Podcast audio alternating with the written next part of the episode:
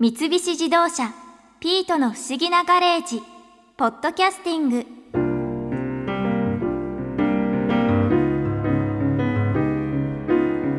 日本に大昔から自生していたと言われる竹は真竹です。主に建築の材料などに使われていましたが、真竹は別名苦竹と呼ばれていて、採れるタケノコはあまり美味しくなかったようです。実は私たちが今食べているタケノコは江戸時代になって初めて日本にやってきたんです。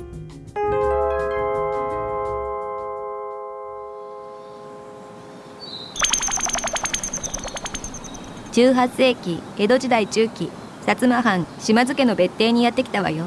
屋敷の庭で竹を眺めている人がいますね。あれは薩摩藩4代藩主島津義高よ。薩摩のお殿様。ちょっと声をかけてみましょう。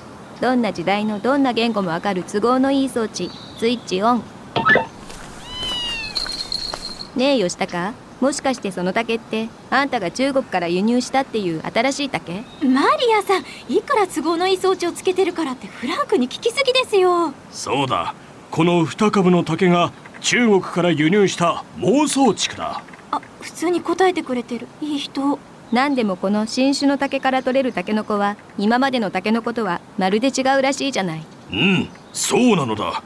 今まで竹といったらマダケだったが、マダケのタケノコといったら硬くて苦くてあまりうまくはなかった。しかしだ、この妄想竹から取れるタケノコは肉厚で柔らかく、そして苦味が少ない、今までのタケノコとは比べ物にならぬうまさなのだ。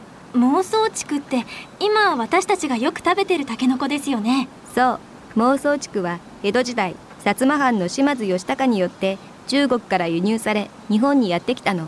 今はたった2株しかないこの竹を栽培し、たくさん増やして、そのうち将軍家にも献上できるようにしたいものだ。この言葉の通り、この薩摩藩で育った妄想竹はやがて江戸の将軍家に献上され、そこから妄想竹のタケノコは日本各地に広まっていったのよ。ってことは私たちがよく知っているタケノコのルーツはあの島津義高の庭に植えられた2株の竹から始まったんですね。じゃあタケノコがブームになった江戸の町を見に行きましょう。タケノコがブーム？ Here we go。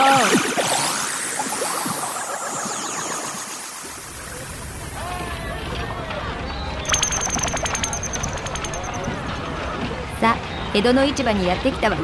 あ、タケノコ売ってる。さあ初物だよ。タケノコの旬はあっという間。今しか味わえないタケノコだよ。もらおうか。私も。さすが初物好きの江戸っ子。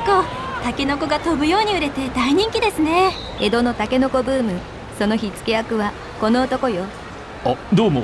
私山地二郎兵衛勝孝と申します。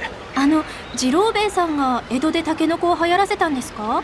はい、タケノコとの出会いはある時薩摩藩の屋敷に呼ばれた時、タケノコ料理を振る舞われたんです。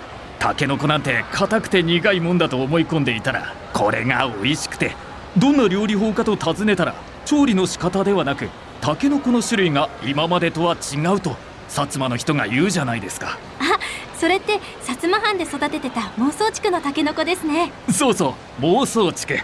こんなにうまいタケノコはもっと広めなきゃと思いましてね、数株分けてもらって平塚村のあたりでタケノコの栽培を始めたんです。平塚村のあたりってのは今の品川区ね。そうしているうちにすぐ近くの目黒にこれといった特産品がないことに気づきましてね、地元の農家に提案して目黒をタケノコの産地にすることにしたんです。といったように目黒でタケノコが盛んに栽培されるようになったんだけど、まだ新しい妄想竹のタケノコの知名度は低かったの。そこでこんな売り出し方を考えたのです。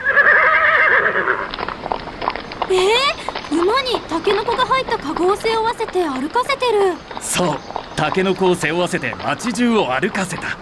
従来の真竹と妄想竹ではタケノコの形が異なる、全く新しいタケノコであることを見せて回ったんだ。あとこんなことも。何ですかこの霧の箱で。箱を開けたらタケノコが。そう、タケノコを霧の箱に入れて売ることで高級な贈り物として売り出したりもしたんだよ。この名プロデューサー、タケノコを売らせたら日本一。でも一番タケノコがブームになったきっかけは。待って、今からそこに行ってくるから言わないで。そこってどこですか？行けばわかるわ。やびーご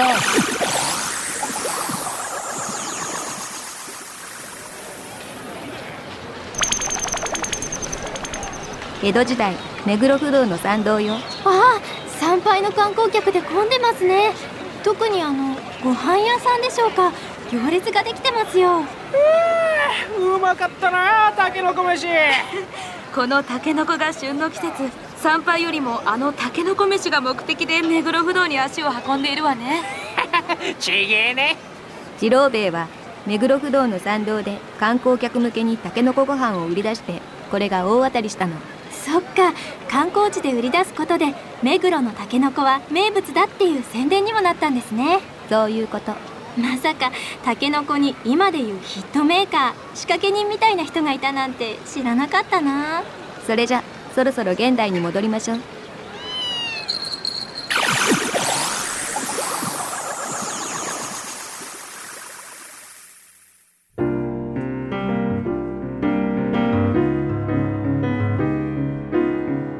これからが旬の春の野菜、たけのこ。初物を食べると寿命が伸びると言います。採れたてのたけのこを食べて、すくすくと育つたけのこのエネルギーをもらいましょう。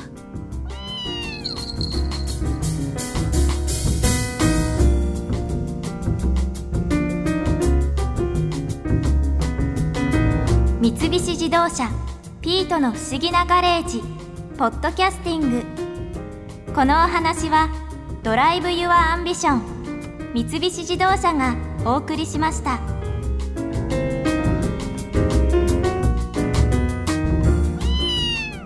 ここで耳寄りなお知らせです。